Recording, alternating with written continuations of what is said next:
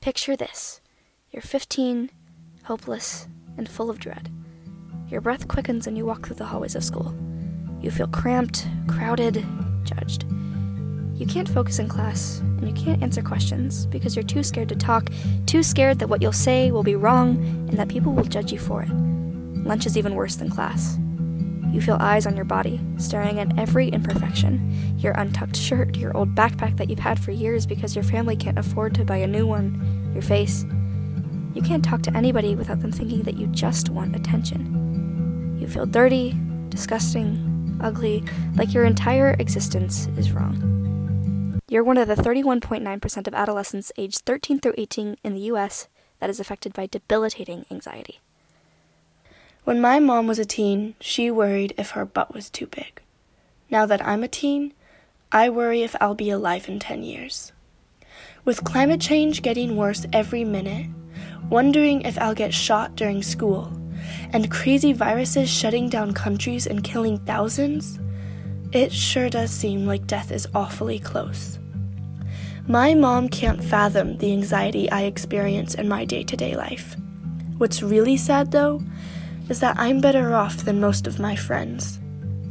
With anxiety as pervasive as it is now, teens can't go a day without panicking, crying, or freaking out in some way. It's painful, it hurts, and it makes us hate life. But life is beautiful. And the fact that we can't see that easily because of anxiety is heartbreaking. We need help. In the eyes of some adults, our anxiety is like what they experienced as teens. They often think we're childish for acting so broken, and that can create a disconnect between generations. So, how do we reconnect? How do adults help teens with the life we are forced to live? How do we all come together to unearth the beauty in our lives? This is Popping the Bubble, teen talk that matters.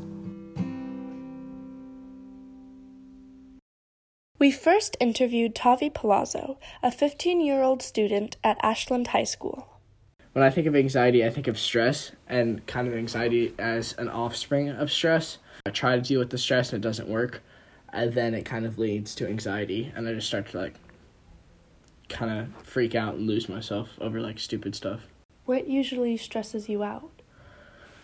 Uh, homework and also pressure to like, uh, I don't know, own up or hold up my parents' standards, I guess. Gina Angelique is a dance choreographer and art instructor who works closely with rural teens. I don't think there is one definition of anxiety, but some things it is to me is um, a dark fog or cloud that eclipses the sun on an otherwise bright day. It's a merry-go-round spinning in your head, spinning all the bad, awful things that could happen. What do you think causes anxiety in teens? How wrong the world is on almost every level. Megan Shear is a psychotherapist in the Rogue Valley. The most common cause of anxiety I see with my teen patients today is what many of them describe as an almost constant sense of pressure that they just can't seem to get a break from. There is a new pressure that is unique to the Gen Z teen an expectation that they are virtually connected or on standby via their smartphone and social media much of the day and even into the night. In data collected from four national surveys, Gen Zers report feeling more isolated and lonely than millennials or Gen Xers at their age. We also see a significant increase in anxiety and depression, and important to note, a spike in that trend beginning in 2012, coinciding with the ubiquity of smartphones in most teenagers' hands. Finally, and most alarmingly, we see a threefold increase in suicide ideation among teens and a significant increase in ER visits due to attempted suicide, cutting, anxiety attacks, or other mental health emergencies. I think teens have a lot of anxiety. I think one of the worst ways it manifests is in the cutting or biting of oneself, in the obsession with phones and the internet as a vice to escape real life. I get like really distant. I just kind of keep to myself a little bit more and like uh I I don't usually share as much, like share feelings or hang out with as many people or talk to as many people when I'm super stressed. I feel like for me the isolation isn't really a good thing because while I do it, it just makes things worse because then I like sit there and I just think about how I'm stressed, but I spend all my time thinking about how I'm stressed instead of taking care of the stress. I have a family member who's in my immediate family. They're uh, starting to really deal with anxiety. Usually, the person will get very angry and feel like everything that is being said, even if it isn't to hurt them, they feel as if everything that is being said is directed at them in like a bad way.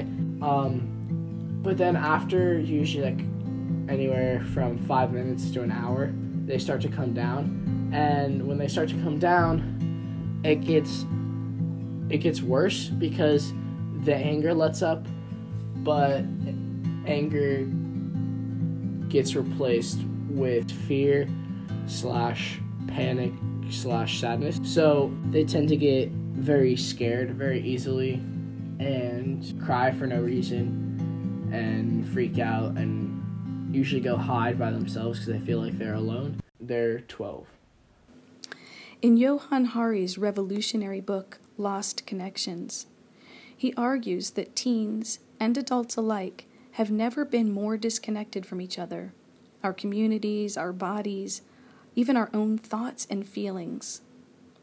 I think our teens are on the front lines of this cultural shift, and we are seeing just how negatively this is impacting their mental health. I mean, back then it was really trivial stuff. It was about getting a boyfriend, or it was about your parents getting divorced.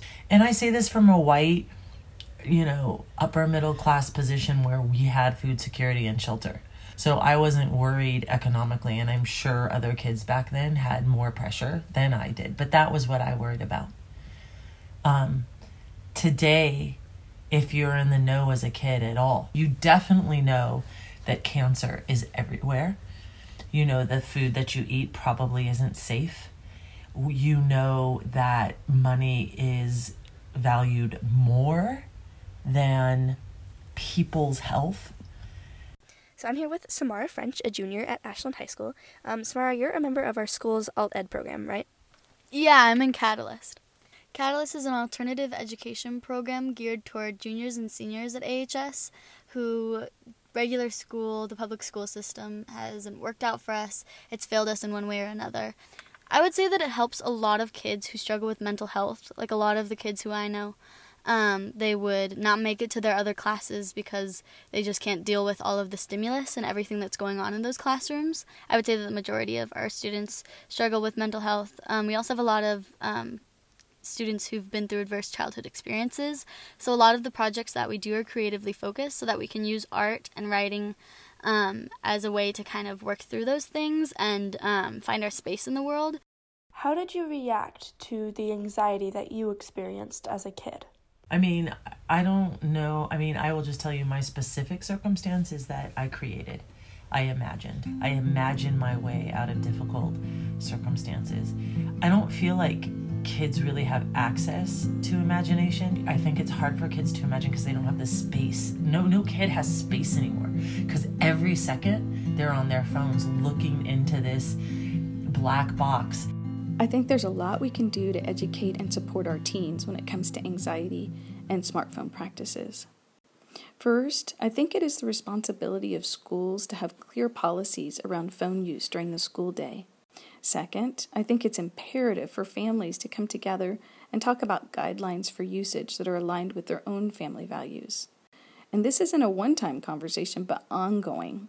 How do you think adults can have a more positive impact on teens and anxiety. To be compassionate and also to foster space where kids can help other kids. I think it was Buckminster Fuller who said to fight against a dysfunctional system, you uh, you create a new system and render the old one obsolete. Let's render the dysfunctional system obsolete. Another thing that me and my friends do a lot when we, you know, have like a bad day or you have anxiety or you're stressed out is we'll call each other. Probably the most effective thing that I do is sports. Just being physically active is a big stress relief. I feel like it clears your head way more than just sitting around and doing nothing.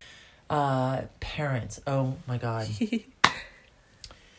Feed your children well. Be willing to talk to them about anything at any time, even when you're really busy. Cuddle them, hug them, nurture them, listen to them, support them. Be a sponge for their worries, listen to them, and then wring yourself out later. Years of inaction have proven that the burden of solving this issue lies upon the shoulders of these new generations. Only direct communication and mutual understanding between teens and adults will truly reduce school related anxiety in an effective manner. Once students are able to comfortably express their emotions and understand that they have tangible solutions to overcome stress at their disposal, will the anxiety epidemic begin to end. Anxiety has the ability to affect all of us, whether it's personal or secondhand, and the methods taken to address the issue of anxiety haven't changed and frankly aren't working. So we need to take it into our hands. You need to take it into your hands. To raise your voice, to bring change to the system, to the systems that are failing us all. This podcast was created, written, and edited by Anya Moore, Luke Seeley, Isadora Millay, Mirandah Davis Powell, and Tate Oliva. Music for this podcast was written and performed by Tate Oliva. Special thanks to Shane Abrams, Gina Angelique, Samara French, Tavi Palazzo, and Megan Shear.